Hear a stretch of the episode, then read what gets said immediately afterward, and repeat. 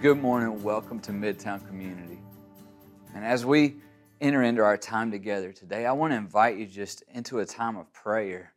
And as we pray today, um, I'm sure right now you're spending a little bit of time right now reflecting on the events of this past week and even of this past year.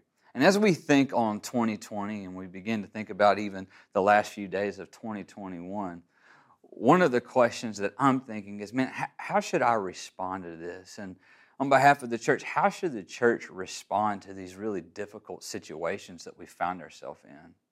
Well, as we begin to think about that, I want to invite you today to just look at the perspective of Jesus. Because what Jesus was doing as he was walking with his followers was he was preparing them to share the gospel with the entire world. That's what Jesus came to do, was to seek and save the lost, and that's what he empowered his followers to go and do. And so as he prepared his followers, he began to talk about some future events that they were going to experience. He says, Listen, you're going to experience these crazy times. Like there's going to be war, there's going to be disease, there's going to be famine, there's going to be earthquakes. But before all those things, you yourself are even going to experience some persecution. But here's what Jesus says about all those events He says, This will be your opportunity to bear witness. So settle it therefore in your minds, not to meditate beforehand how to answer. For I will give you a mouth and wisdom, which none of your adversaries will be able to withstand or contradict. Think about the hope that he gives his followers in that moment. Jesus knew that he was going to be ascending into heaven. He had promised the Holy Spirit to his disciples. He said, Listen, you're going to have a great comforter. And now he's telling them, he's, he's saying, Listen, when you go through those hard times, this will be your opportunity. So Jesus set this clear expectation for his disciples so that they wouldn't turn away. He didn't want them to get discouraged, he didn't want them to be afraid. He wanted them to endure through these times. So, church, as we begin to think about these difficult circumstances that we've experienced, listen, when you think back on 2021, or I mean on 2020, and even just the past couple of days of 2021, you can say, listen, there's been riots, there's been wars, there's been rumors of wars, there's been all kinds of chaos that's happened. You've experienced this right now, but the church has also risen up in the midst of this and they've used this as an opportunity to see the gospel advance. I mean, that's what we've seen at Midtown. We have celebrated the salvation of quite a few people, and there's many other churches in our area and our nation that are continuing to see people respond to the gospel. So, church, know this today. Whenever there are these really difficult situations, whenever there's this hardship that we face, whenever all you hear around you is bad news, man, be a herald of the good news because our world desperately needs it. And Jesus says, This is actually going to be your opportunity, your platform for the good news. And He gives us this comfort too. He says, Listen, don't worry about what you're going to say. Don't, don't try to sit here and figure out how you're going to respond or you're going to defend all these different things. He says, I'm going to be your mouth and your wisdom. So today, as we begin to spend some time praying together, I want you to know this, church. As we begin to rise up and we begin to um, just move forward in 2021, know this that your responsibility is just to be present. When you show up and you're just obedient with the gospel, and you begin to see from the perspective of Jesus that your greatest purpose to, is to advance the gospel to all the people that, that are in your life, listen, He's going to give you the exact words you need to say.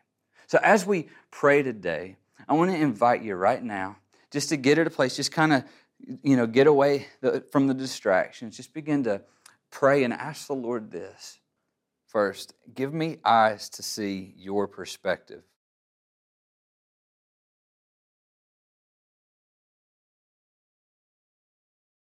Next, give me boldness to speak your words and not mine.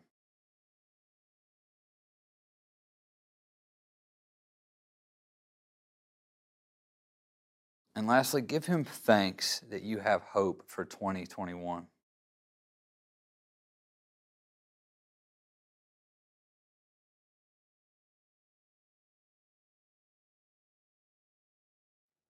I love what TC just shared with us because it's true.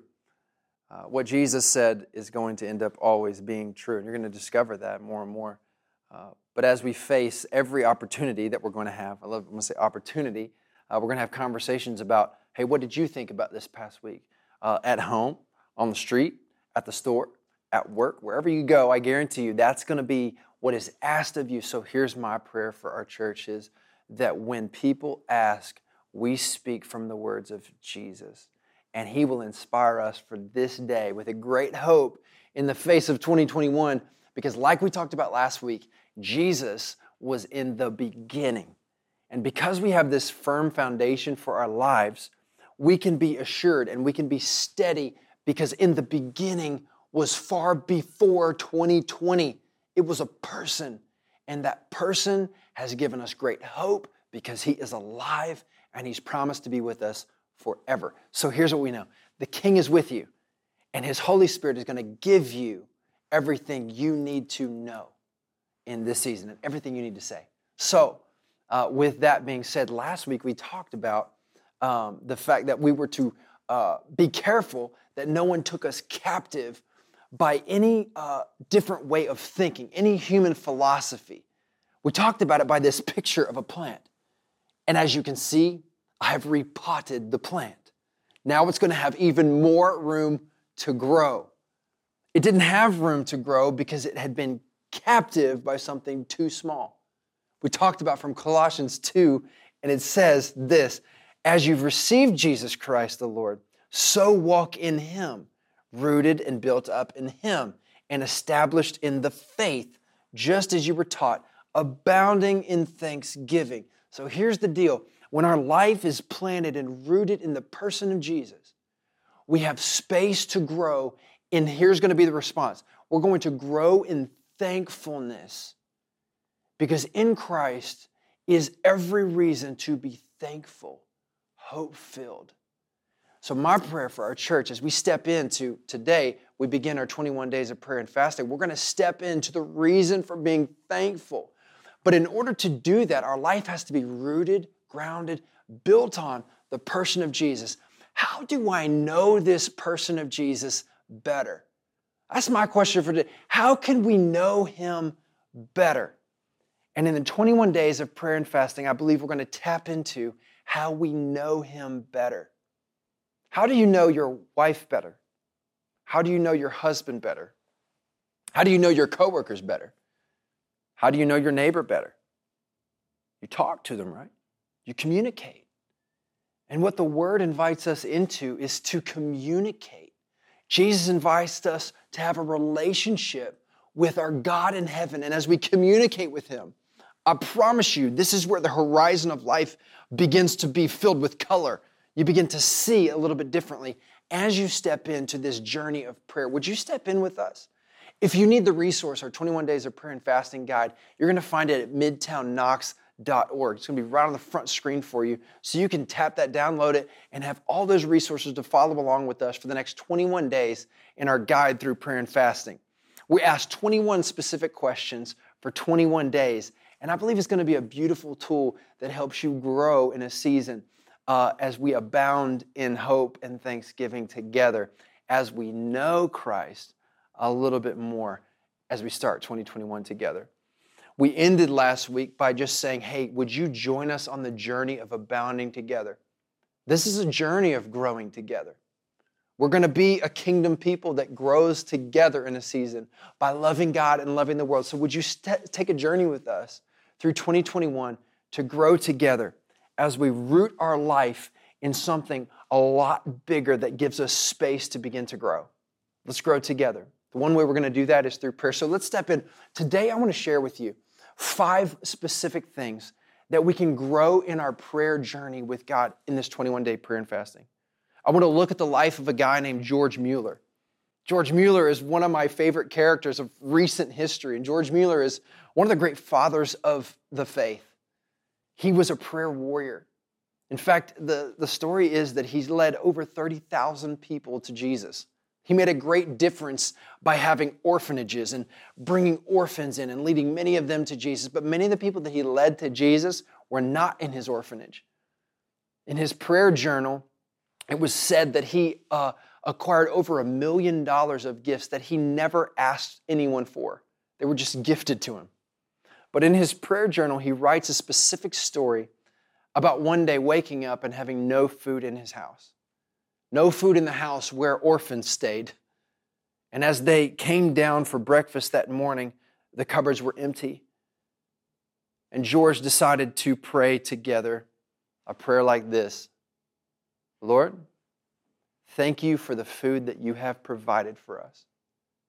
At the, at the minute that he ends his prayer, there's a knock at the door. And this is a true story. There's a knock at the door, and as George opens the door, it is a baker. A baker who owned a, a shop right down the street from him. But the baker explained that he believed that God woke him up at two in the morning that day and told him to begin to bake. And he said, George, I heard that I was supposed to bake all of this for you. You were to need this. And he gives him the food. Not shortly thereafter, as the baker leaves, there is another knock at the door, and it's the milkman. I don't know if you know about this, but back in the day, there was a milk truck that would go by and deliver milk door to door. There was a milkman at the door, and the milkman knocked on the door and said, Well, um, sir, I, I don't know if you could use this, but my truck just broke down right in front of your of, of this house, and I I think I need to just I can can you use the milk? I, I want to gift the milk to you because if I don't, it's just going to go bad. So could you use it? And George said, absolutely, we could use it. so that day, uh, in just a miraculous fashion, God provides. Now, can you imagine if you woke up one day having no food and you just simply prayed, and then the, re- the next events of your day begin to happen as such? What happens in your mind and your life? You begin to reshape everything. George had five principles that he prayed from. And he said, By these five principles, I was assured that God would answer every one of my prayers. Would you like God to answer every one of your prayers? I would. But let's discover what those five things were. Number one, George said that he pray, that always I prayed in the name of Jesus, not my name, but by the name of Jesus. I mean, who should we pray to? Have you ever asked yourself that question? Who should you pray to? Should you pray to Jesus? Should you pray to God? Should you pray to the Holy Spirit? Well, maybe you grew up praying a prayer, Our Father in heaven, or Heavenly Father, and then you finished with something like, In, in Jesus' name, amen. I, I want to say that, that that tradition is actually something really, really good. Because when Jesus was teaching people to pray, he taught them this one thing as they prayed. He really transformed the way that everyone saw God and he transformed it to understand that you, God is your father. You talk to your father. But the reason that we talk to our father and the way that we talk to our father is because of an authority that was given in the name of Jesus. So we pray to our Father in heaven through the power of the Holy Spirit by the name that is in Jesus, by his authority that he earned it's not my merits that I get to pray today. It's by the merit of what Jesus did. So we pray in the under the authority of Jesus. So that's why we say at the end of our prayers, in the name of Jesus, I pray all these things. It's because I'm under an authority, but that authority was handed to me. And in handing authority to me, a sonship was given to me, a daughtership was given to you, or a sonship was given to you. And we have now a Father in heaven who loves us. Jesus taught that the Father in heaven is a good dad. And maybe some of you had really great dads. But Jesus says, if your father, an imperfect, and what he used is a wicked person, somebody who's actually got evil in their heart, can do something good for you, how much more can a really perfectly good father do for you? You have a really good father.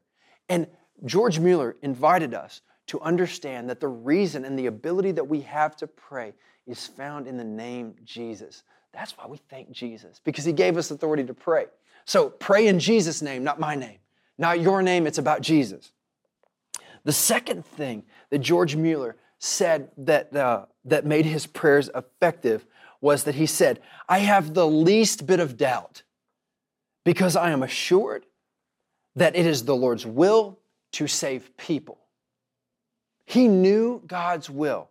Check this out 1 Timothy 2 4. His will is that all men should be saved and come to the knowledge of the truth. And then 1 John 5 14 says, We have the assurance that if we ask anything according to his will, he hears us. So, what George was saying is pray God's will. What does God want to see happen? If you begin to pray what God wills, what he promises is he will answer that prayer 100% of the time. Now, in George's writings, what he talked about is sometimes he, he prayed for people over 50 years. For 50 years, he didn't see an answer. But he talked about praying for five specific people for over 50 years. Two of those people came to knowledge of the faith of Jesus after 52 years. 52 years of continually praying. Can you imagine praying for something for 52 years, believing God? But yet, every one of those people that he prayed for, committed to pray for, came to faith in Jesus. What a beautiful story that he allows us to be a part of. So, number two, pray God's will. Number one, pray in Jesus' name and by his authority and understand his authority. Number two, pray his will, what he invites us to pray for. And I promise you're going to get that answer. Number three, believe in the willingness of God to hear your prayers. In Mark 11, Jesus is walking down the street and he sees a fig tree that has no figs on it. And he looks at that fig tree and he curses it. A couple days later, as they're walking back by that fig tree, Jesus' disciples say, Yo, check the, check the fig tree out. It's dead. They had looked at it and it had withered to nothing. And Jesus says something very profound. And it takes faith for me to even say it. It really does. I gotta admit that. He says, if you pray anything, believing that it has happened, it will happen. This is Jesus' words, not mine. But do you believe that God actually desires to answer your prayers? God desires to answer your prayers.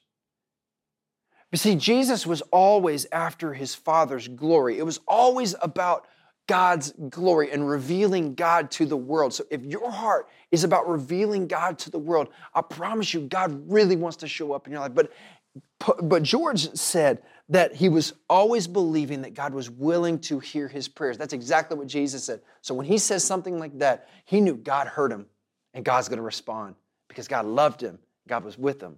So God was always willing to hear his prayers. Number four, he says, I'm not consciously aware of having gilded any sin in my heart. That means I am not holding on to anything that would grieve God's heart. I'm not knowingly holding on to it because Psalm 66 18 says, For if I regard iniquity in my heart, the Lord will not hear when I call. And the next verse in Mark 11, when Jesus, after he, after he tells them about the fig tree and after he tells them that God hears and he responds to anything that we ask in believing, he says, But as you pray, if you realize there is unforgiveness in your heart, forgive them so that the Father forgives you. So there's, two, there's a couple things that he invites us into to have effective prayer life. Is there anything going on in your life that you know internally you're in turmoil about? And it goes against the Father's heart? Would you let go and not try to hold on to that? What do you maybe need to let go right now?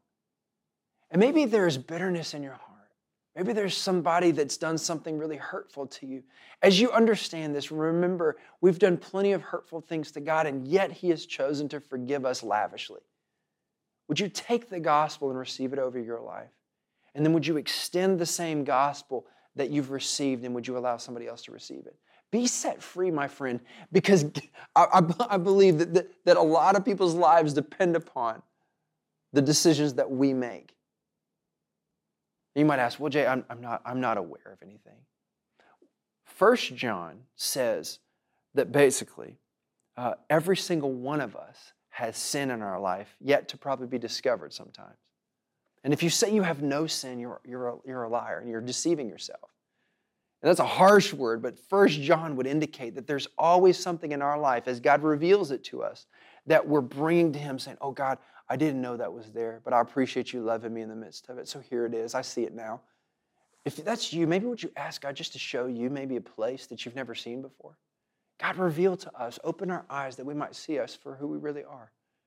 Understanding that we're broken people and there's spaces in our life that yet to be discovered.